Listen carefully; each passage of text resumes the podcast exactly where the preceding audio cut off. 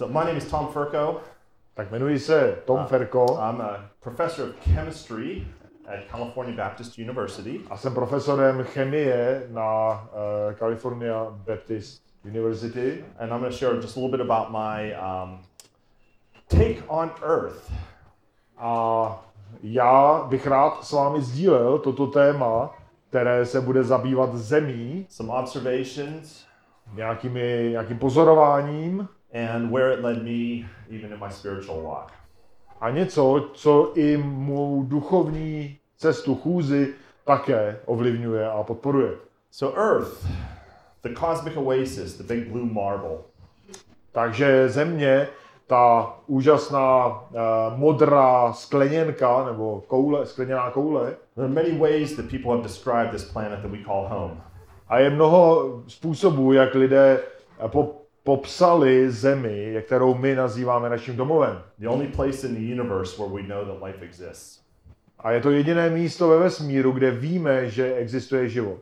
So, it goes without saying that when we consider you are here, A tak když eh, si uvážíme, že jsme tady, že jsme zde, on the galactic scale, v tom ale galaktic, galaktickém měřítku, there's only one place in the universe that here could be, and that is Earth. tak potom to zde je jenom jedno jediné místo, kde můžeme být. A to je právě země.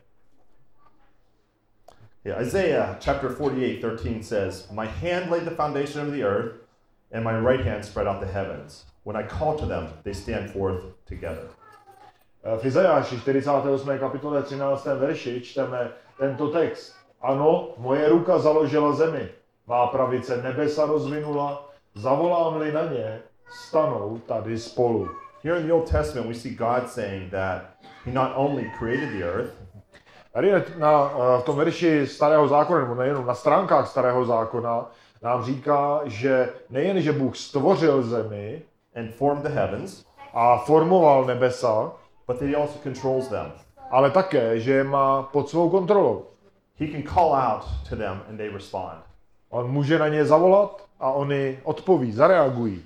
He has created all of nature to work together for His purposes. On vytvořil kompletně celé stvoření pro svůj, pro jeho účel. And principally, among His purposes in creation A zejména prostě mezi těmi principy ve stvoření, is to provide a place where we can live. tak on připravil místo, kde my můžeme žít. Not only exist, but be fully alive. A to nejenom jako existovat, ale být skutečně naplno naživu, živi. To be aware of our lives and able to ponder our existence. No, být, uvědomovat si naši existenci, To, ex- to ask questions such as, why am I here? ptát se, proč jsem zde And what was I created for? a proč jsem byl stvořen. A pro Every- co jsem byl stvořen. Everyone asks questions such as these, Protože každý člověk má takovéhle otázky. and everyone tries to answer them, but in different ways. A každý se je také snaží zodpovědět, byť různými způsoby. Some with philosophy, Někteří vytváří filozofii, some with religion, jin- jiní následují různá náboženství, some with astrology and pseudoscience, a nebo astrologie, nebo různé pavědy. and some with the study of nature through the study of science. A nebo jiní zase se snaží toto vysvětlit čistě studiem vědy. While many believe that science will naturally lead to an atheistic worldview, Mnozí věří, že věda přirozeně vede k tomu ateistickému pohledu na, na věc, na, na tuto zemi, a belief in naturalistic evolution that is random, tedy k v podstatě té, tomu přirozenému výběru evoluci, která je náhodná, unguided, zcela neřízená, purposeless, bez jakéhokoliv účelu and without meaning, a bez jakéhokoliv eh, významu. I beg to differ. Ale s tím nesouhlasím. From my own experience and from that of many other scientists, Z mé vlastní zkušenosti a ze zkušenosti mnoha jiných vědců, I believe that when, when one really studies nature using the tools of science, že ten, kdo skutečně studuje přírodu a stvoření jako takové and is open and honest about where it leads, a je v tom svém studiu upřímný, that one will be convicted beyond any doubt that nature is not random. tak musí dojít k tomu a musí být přesvědčen, že to, co pozoruje, není náhodné. It has intricate order and design that logically will lead one to wander. Protože uvidí zcela jasné uspořádání, pořádek, který jej povede k úžasu. To wonder what the purpose and meaning of creation is. K úžasu a k otázkám, co je významem toho celého stvoření. My own study of science began in university when I was in a chemistry when I was a chemistry major.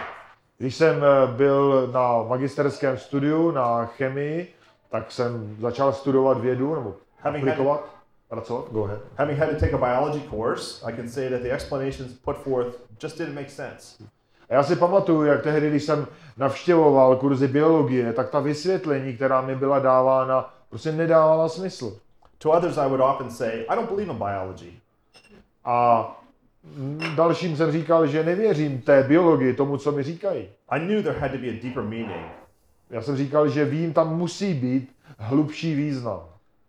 and I tried to find it through chemistry and physics. A já jsem se tehdy snažil dojít toho významu skrze fyziku a skrze chemii. because I wasn't a Christian at that time. V tom čase jsem ještě nebyl křesťan. After working for a few years, I went to graduate school to study chemistry at a deeper level. Po několika letech tak jsem šel na chemickou školu, aby uh, jsem studoval chemii hlouběji working toward a Doctor of Philosophy degree in analytical chemistry. a pracoval jsem na doktorátu z analytické chemie. I ended up working with a, with a cosmochemist A tehdy jsem pracoval s jedním uh, kosmologickým chemikem, studying long-lived radioactive elements in meteorites který studoval nějaké, uh, nějaké částice, radioaktivní částice s dlouhým poločasem rozpadu, to try to understand a few small parts of the history of the solar system. aby se tím naučil, aby, aby nastudoval eh, na té malé částečce historii solárního systému. I was still not a Christian at that time, Já jsem tehdy stále nebyl křesťanem, but I knew inside of myself that there was a God. ale tak nějak jsem věděl, že musí existovat Bůh. Little did I know that by studying space science, A to málo, co jsem znal z té vědy kolem vesmíru, that God would reveal himself to me, tak mi pomohlo k tomu, aby Bůh sám sebe zjevil mě. As he had done to many other scientists throughout history. Úplně stejně, jako Bůh tak učinil mnoha vědcům v historii. So while I could focus on numerous objects or concepts in nature, Tak můžeme se soustředit na mnoho konceptů a um, součástí stvoření and there are hundreds and even thousands of them, a můžeme najít stovky, tisíce. I want to look at just one little small, Já bych chtěl ukázat alespoň jeden, malinký, and some would say insignificant, možná by někdo řekl nepodstatný, part of creation jednu jednu malou část stvoření, the planet Earth. planeta Země. I would like for all of us to consider just a few properties of Earth Tak pojďme si jen eh, říci několik parametrů, které popisují Zemi that make life possible. a které činí to, že na Zemi je možný život. And when considered together, A to, když zvážíme všechno dohromady will, will require you to consider the fact a uvážíte všechna ta fakta, that life on Earth is not even remotely possible in a random, unguided, purposeless sense. pak musíte dojít k závěru, že skutečně neexistuje ta správná kombinace náhod, pro kterou by toto místo bylo vhodným místem pro život. So let's look at six properties briefly Tak pojďme se na těchto šest parametrů podívat and consider if together they allow for conditions that randomly allow for life to be possible. A to jsou parametry, které zcela popírají jakoukoliv náhodnost pro vznik života. First, let's consider where Earth is in the solar system, Tak můžeme se nejprve podívat na to, čím Země je v celé sluneční soustavě. specifically the distance from Earth to the Sun. A konkrétně vzdálenost Země ke Slunci. So, given everything that we know about life, there's a specific distance from a star that a planet has to be to support life. Jo, to, podle toho, co víme ohledně možné existence života, tak víme, že od určité hvězdy je vždycky určitá vzdálenost, ve které může existovat život. and specifically to support complex life. Tedy myšleno nějaký komplexní život. This distance is called the habitable zone, A tahle vzdálenost se nazýv- nazývá takzvanou obyvatelnou zónou, or the Goldilocks zone. a nebo Goldilocks Goldilocks. zone. Nevím, jak bych to přeložil. Aha, jo, tak to je z nějaké pohádky, tak to nevím. So if you remember the story of Goldilocks and the three bears, A tak eh, pohádka. Eh, Pokud eh, si, pokud znáte ten příběh o třech medvědech a tady Goldilockovi, Goldilocks entered the bear's home, tak ten Goldilock eh, vešel do domova těch medvědů and among other things, a mimo jiné, tasted their porridge. tak eh, ochutnal jejich jídlo. Papa Bear's was too hot. Tak eh, ta, to jídlo toho tatínka medvěda, to bylo moc pálivé. Mama Bear's was too cold. Eh, U té maminky to její jídlo tak bylo zase moc studené. But Baby Bear's was just right. A jídlo toho malého medvíděte bylo tak akorát. And that is why the habitable zone around a star is called the Goldilocks zone. A to je přesně důvod, proč právě ta obyvatel, to obyvatelné pásmo kolem hvězd je takto nazýváno, to Goldilocks zone. It is not too hot Protože není ani příliš horké, or too cold, anebo příliš studené, but just right. ale tak přesně akorát. So at 150 million kilometers from the sun, Takže ve vzdálenosti 150 milionů kilometrů od slunce, the Earth is just the right distance to allow for life to exist. tak je, tak je Země přesně v té správné pozici od slunce. If we were as close as Venus is to the sun, Kdybychom byli blíž ke slunci, we would be too hot. tak bychom byli příliš uh, horcí, ty podmínky byly příliš horké, All water would vaporize, všechno by se odpařilo, od vo- vodou počínaje and no life would be possible. a žádný život by nebyl možný. If we were out beyond Mars, Kdybychom byli na Marsu, life would also not be possible. tak by život také nebyl možný. Any water on the planet would be permanently frozen, Na Marsu naopak by veškerý, uh, veškerá voda byla zmrzlá and life would not be possible. a zase život by nebyl možný. Instead, we are just at perfect distance from the sun, A místo toho zem, na Zemi jsme v přesné, dokonalé vzdálenosti od Slunce, to allow for water to exist in liquid form aby voda existovala v kapalné fázi on the surface of the Earth. a mohla být na, poze, teda na povrchu Země. So you may have noticed that Mars is also in the Goldilocks zone. Protože můžete si všimnout, že i Mars je v, té, v tom pásmu obyvatelnosti, And this is why NASA and the European Space Agency, což je důvod, proč NASA a i Evropská kosmická agentura among others, are so interested in exploring Mars. společně s jinými mají tak obrovský zájem na tom uh, studovat život na Marsu, nebo Mars obecně. If Mars is in the habitable zone, is it possible that life could exist on Mars?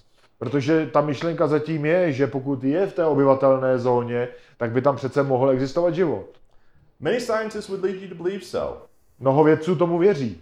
But there are many other issues at play, and most of these are not favorable to life on Mars. ale mnozí ne a nezdílí tu myšlenku potenciálního života na Marsu.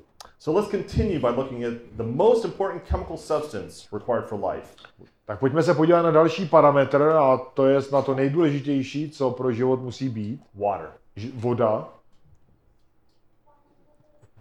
So, as you may know, water is required for life. Tak jak pravděpodobně víte, voda je nutná pro život. In fact, there is no known form of life that can exist in the complete absence of water.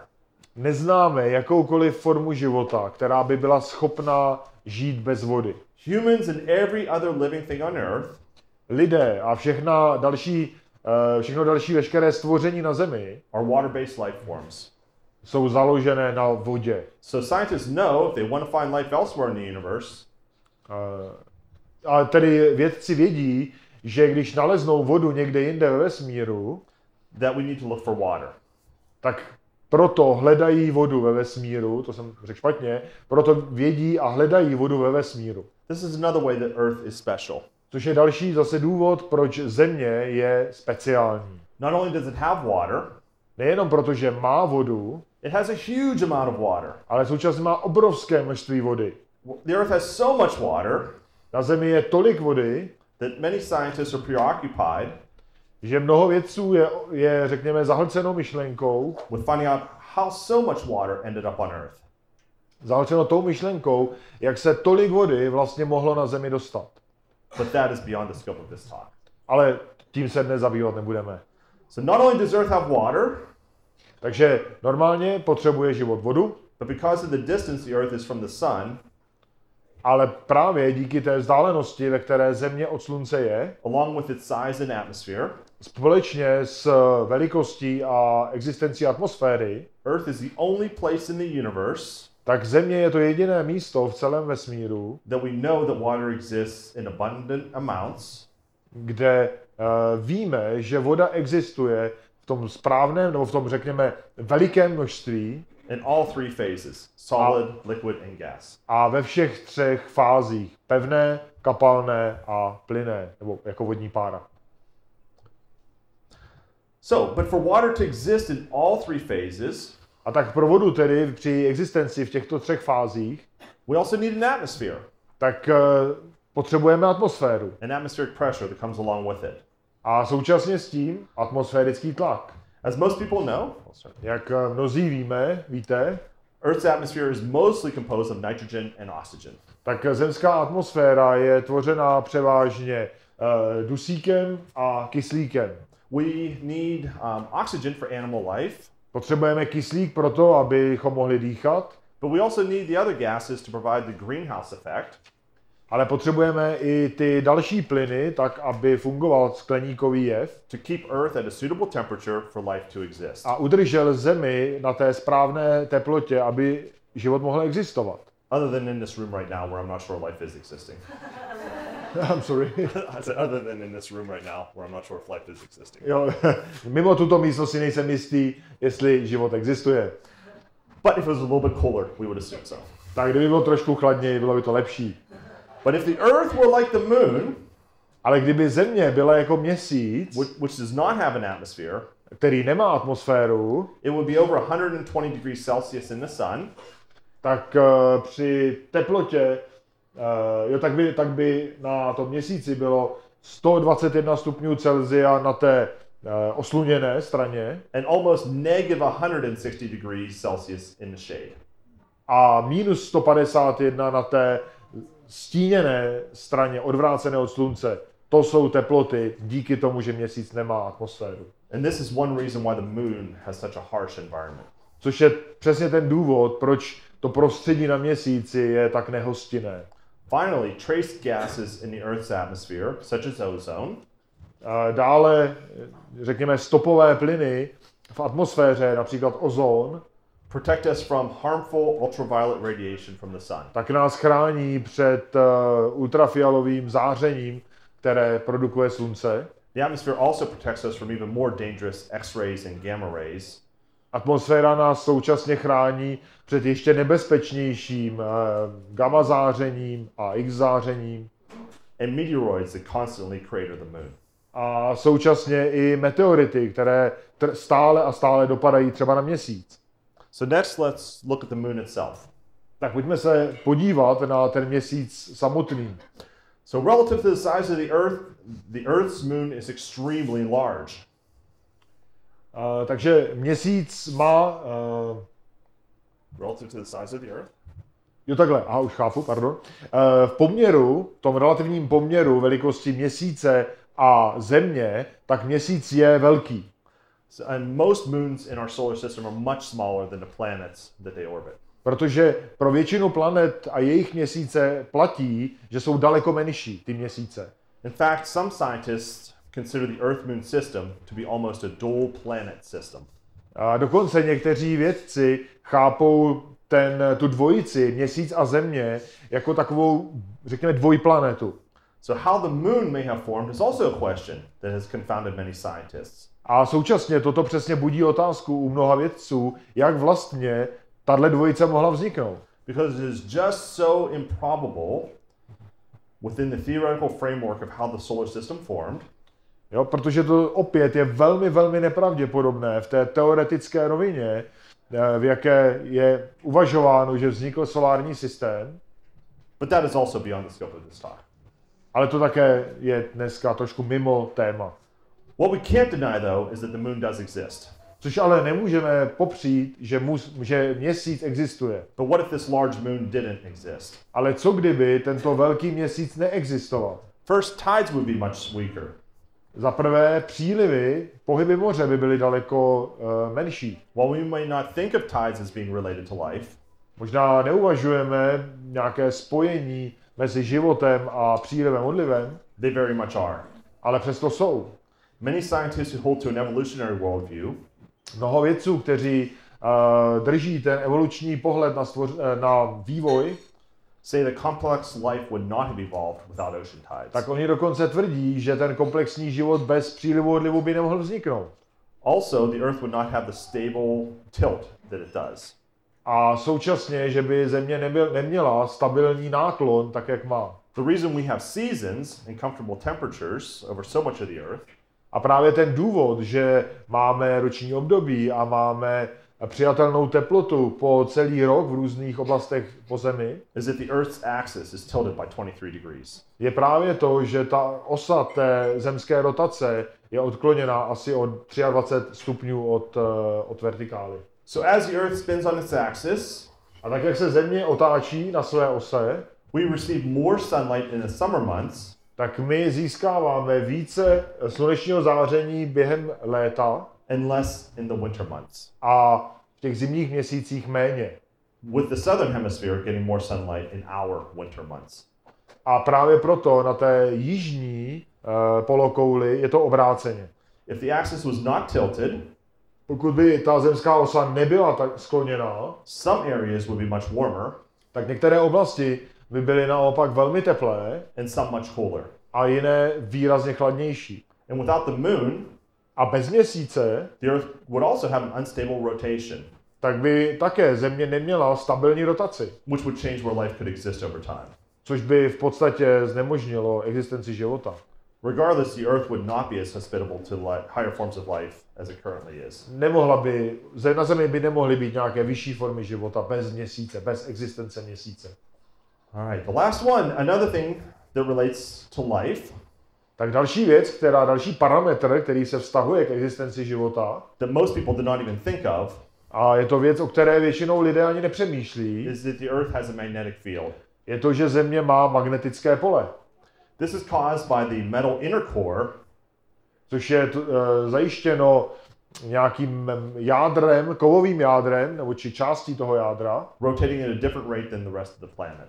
které rotuje v, v, jiné, v jiných otáčkách než zbytek planety. But the most amazing thing about Earth's magnetic field is not that it allows compasses to work, Ale tou největší, nejúžasnější věcí na tom magnetickém poli není jenom to, že můžeme používat kompas, but it forms an invisible force field around the Earth. ale především tím, že vytváří neviditelnou, řekněme, takovou silovou hranici kolem Země. This magnetic field protects us from high energy cosmic rays. A toto magnetické pole nás chrání před vysokoenergetickým zářením. So Venus, shown at the top here, A tady se můžeme podívat na Venuši nahoře and Mars, shown at the bottom, a Mars dole na, té, na tom obrázku, do not have magnetic fields. tak oni nemají to magnetické pole So they are constantly being pelted by cosmic rays from the sun and outer space. a tak jsou pod neustálým tlakem toho kosmického záření tvořeného sluncem. Earth, on the other hand, Ale na druhé straně Země is well protected. je velmi dobře chráněna. And this is one of my main concerns with astronauts going to Mars. A to je přesně jeden z velkých problémů, který musí překonat astronauti, když chtějí letět na Mars. Outside of Earth's magnetic field, Pokud opustí to magnetické pole Země, DNA mutations and resulting cancers will proliferate. proliferate. tak, eh, veš, tak se rozjedou genové mutace a všechny eh, rozjezd rakoviny a tak dále. And this may lead to shorter lifetimes for astronauts on Mars. Což povede k daleko kratšímu, kratší délce života astronautů na měsíci, eh, pardon, na Marsu. Because of this and some other reasons, A díky tomuhle důvodu a mnoha dalším, some people have suggested a one-way mission for the first astronauts traveling to Mars. tak eh, dokonce se, jsou uvažováni někteří lidé, že by v podstatě letěli jenom na Mars, ale už ne zpátky. They would travel to Mars, Poletí na Mars, set up a permanent outpost, tam postaví nějakou vlajku and live out the remainder of the radiation-shortened lives on Mars. a dožijí ten svůj zkrácený život díky radiaci na Marsu. But that is also beyond the scope of this talk. Ale tím se také dneska nebudeme zabývat. All right, so finally, let's look at the size of the Earth and even how it is perfectly engineered. For life. Tak když se podíváme na to vše a vidíme tu správnou velikost eh, všeho a správnou velikost země, So for life to exist, we need chemicals such as water, oxygen, nitrogen, and even ozone. takže aby život existoval, tak potřebujeme, eh, potřebujeme vodu, potřebujeme atmosféru, eh, potřebujeme ozon. And the lightest of these is water at 18 grams per mole, which I'm sure you remember from chemistry class. Tak eh, v podstatě na základě velikosti země my víme, nebo je, je změřeno, je stanoveno, že molekulární hmotnost eh, vody je konstantní, 18 gramů na mol, And nitrogen and oxygen are even heavier. a eh, dusík a vodík mají větší molekulární hmotnost. If Earth was much smaller, its gravity would not retain these gases and they would escape from the atmosphere. A kdyby tomu totiž tak nebylo, tak by tyto plyny utekly z atmosféry. On the other hand, Na druhou stranu, if Earth was much larger, kdyby země byla výrazně větší, it would retain poisonous ammonia and the greenhouse gas methane. tak by eh, se výrazně zvýšily koncentrace čpavku jedovatého a metanu. So instead, these gases rise into the upper atmosphere, Tak eh, místo toho tyto plyny, když se dostávají do atmosféry, and some of them escape into space. tak unikají do vesmíru. Therefore, when scientists consider exoplanets A proto, když eh, vědci studují exoplanety, that may support life, které by teoreticky mohly vytvářet podmínky pro život, they're also looking for planets about the same size as the Earth, tak právě hledají planety podobné velikosti, jako je Země, such as the artistic renderings of the Kepler planets shown in this image. asi tak, jako je na tomhletom eh, obrázku nahoře. So we see that the Earth is perfectly engineered for life in at least these six areas. Takže vidíme i na základě těchto šesti oblastí, že Země je perfektně sestrojená pro život. But what con- conclusion does this lead for scientists who study the cosmos? Ale jaký závěr, nebo k jakému závěru toto vede vědce, kteří studují vesmír? Let's look briefly at how one scientist processed information such as this. Pojďme se podívat, jak jeden vědec se sumíroval tyto informace a k jakému závěru ho to vedlo. Sir Fred Hoyle was a British physicist and mathematician Tak eh, Sir Fred Hoyle byl britský astronom a fyzik, who was at one time director of the Institute of Astronomy at Cambridge University. který byl v jednom čase eh, ředitelem eh, astronomického institutu na Cambridge. Hoyle is most famously credited with developing the theory of nucleosynthesis. A ta jeho práce je zaměřená, nebo to, to nejznámější jeho dílo je formulace teorie uh, hvězdného, uh, hvězdné nukleární syntézy, nebo jaderné, jaderné syntézy, která probíhá ve hvězdách. A vůbec nevím, o čem to je, ale... which explained how all natural elements can be made in, in the interior of stars. A vlastně vysvětluje to, jak eh, ty přirozené, ty přírodní prvky mohou vznikat v, touto reakcí, tou jadernou reakcí v jádrech hvězd. Upon studying the properties of stars, physics, and mathematics A on studoval fyziku, on studoval matematiku, for many decades, mnoho, mnoho desítek let, Hoyle came up with this conclusion. tak tento pan, tento Hoyle přišel nakonec s tímto závěrem. The universe is a put up job. Že vesmír, what does it mean put up? made up, um, fixed. Um, um, somebody monkeyed with it. Somebody played with the aspects. Some kind of like uh, crazy creation or yeah, something. creation that it's not natural. Oh, We're having a oh. conversation up here. Jo, já, I'm sorry, we are uh, tady trošku konverzi, protože, pro, A project, yeah. It was a setup. aha, Eh, ten jeho výrok, bohužel úplně nejsem schopen to přeložit, ale ten jeho výrok říká něco jako, že vesmír je eh, jako něco jako nastavené místo, nebo jako nějaké organizované místo, nebo něco, něco v tomhletom, tomhletom duchu. Uh, does, does he refute any like random processes? We're to get to that. A jo, ještě se k tomu dostaneme. Ještě se k tomu dostaneme. So Hoyle absolutely knew that there was something more than random, unguided purposeless and meaningless processes. Jo. Takže on vlastně nakonec došel k tomu závěru, že prostě uh, to, co pozoroval, nemůže být výsledkem nějakých uh, bezesmyslných, náhodných jevů. At work in making the elements he studied. Už na té základní teorii, kterou on studoval, těch částic a tak dále. Also from Hoyle. Další výrok od tohoto vědce. Jo, uh, že, že uh, velmi inteligentní lidé si, řekněme, jako opice hráli, nebo jako tím asi jako opice, řekněme, hráli s fyzikou, stejně jako s chemií a biologií a neexistují jakoby slepé síly, které by byly hodny toho, aby se o nich, jakoby o přírodě hovořilo. I think I can interpret to English what Daniel said. Um, a super intellect has monkeyed with physics as well as with chemistry and biology, and that there are no blind forces worth speaking about in nature. Thank you. So Hoyle also acknowledged his superintelligence at work. Tedy jinými slovy, on vlastně připouští určitou uh, jakoby nad, nad, nadpřirozenou inteligenci, nějakou superinteligenci uh, za tím vším. Engineering the physical processes that we see in nature. Nějaký intelekt, který vytvořil ty procesy, které v přírodě sledujeme. Continuing from Hoyle.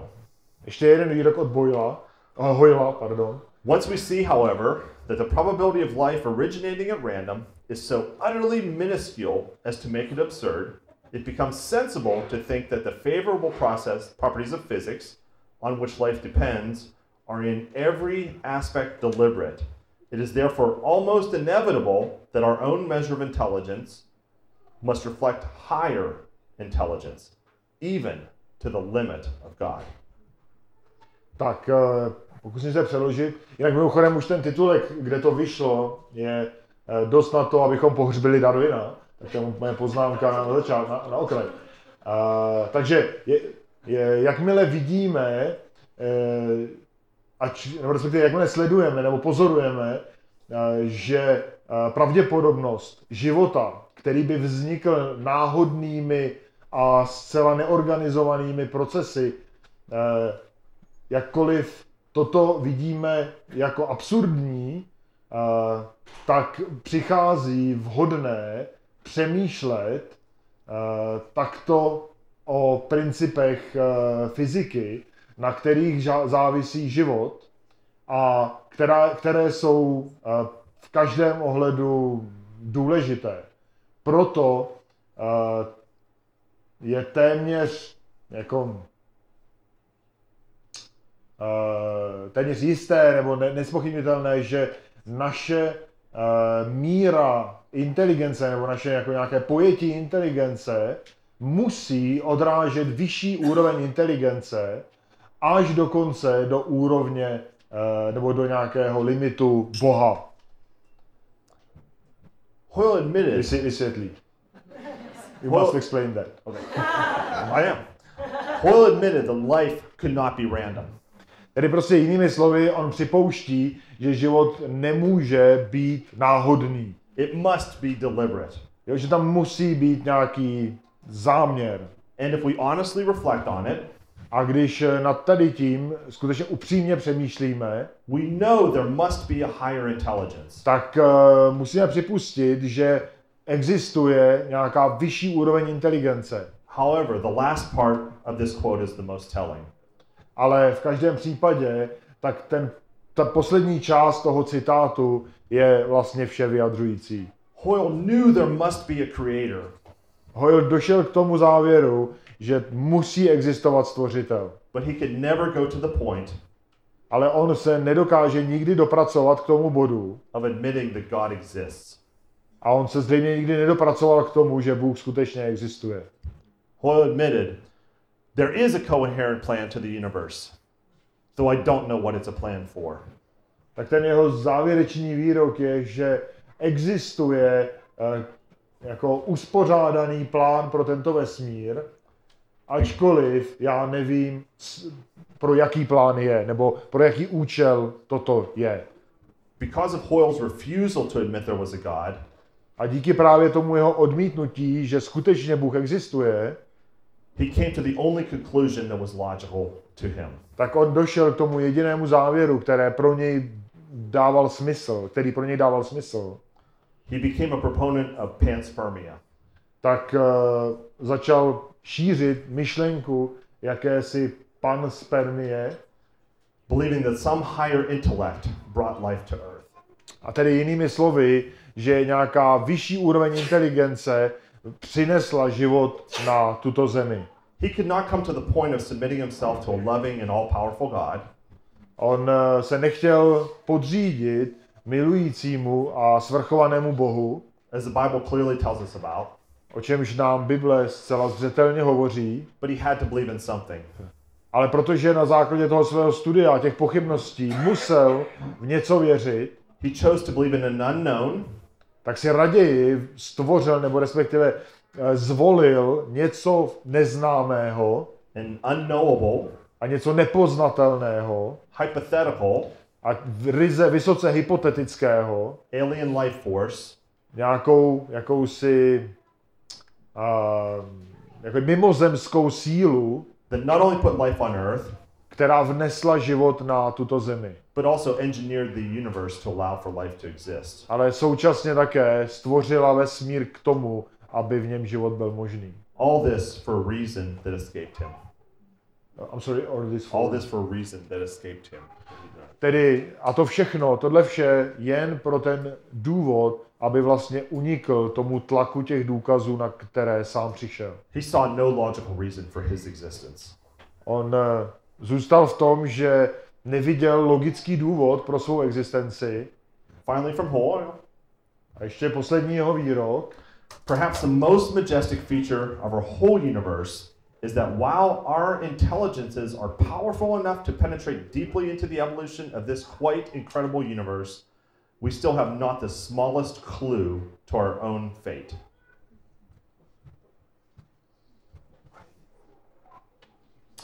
Takže ačkoliv, uh, ačkoliv ta nejvznešenější vlastnost uh, naše, naší celé existence je, že naše inteligence je tak silná, že dokážeme uh, kopat hluboko až do evoluce, tak je stále, uh, nebo evoluce tohoto úžasného vesmíru, tak stále nemáme ani nejmenší ponětí o našem vlastním osudu. Hoyle did not know what his life would lead to. Hoyle nevěděl, kam jeho život povede. He did not know what would happen after he died or what the future held.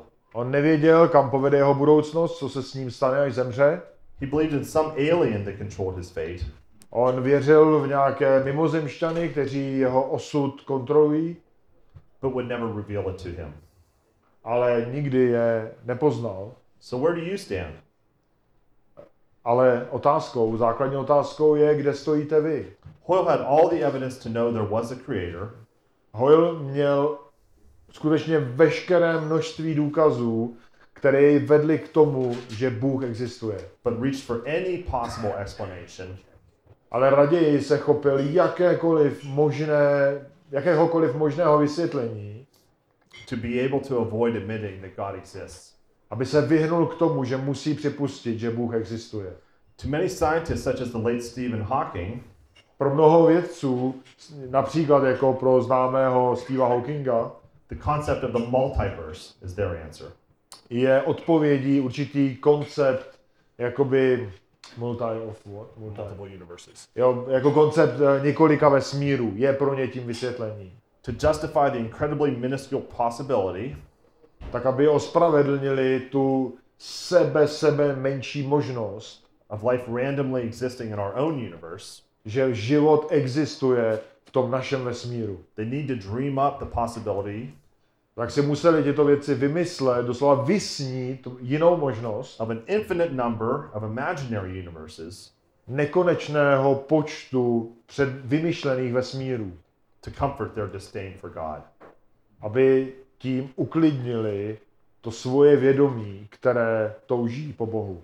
Others Jiní, such as Elon Musk, the inventor of the Tesla, například Elon eh, Musk, eh, zakladatel Tesly, put their faith in all of nature tak eh, vložili svoji víru v přírodu, being just a computer simulation kdy přirovnali přírodu k počítačové simulaci in a computer of some higher life form, a jakési počítačové vyšší formě života. therefore we do not actually exist.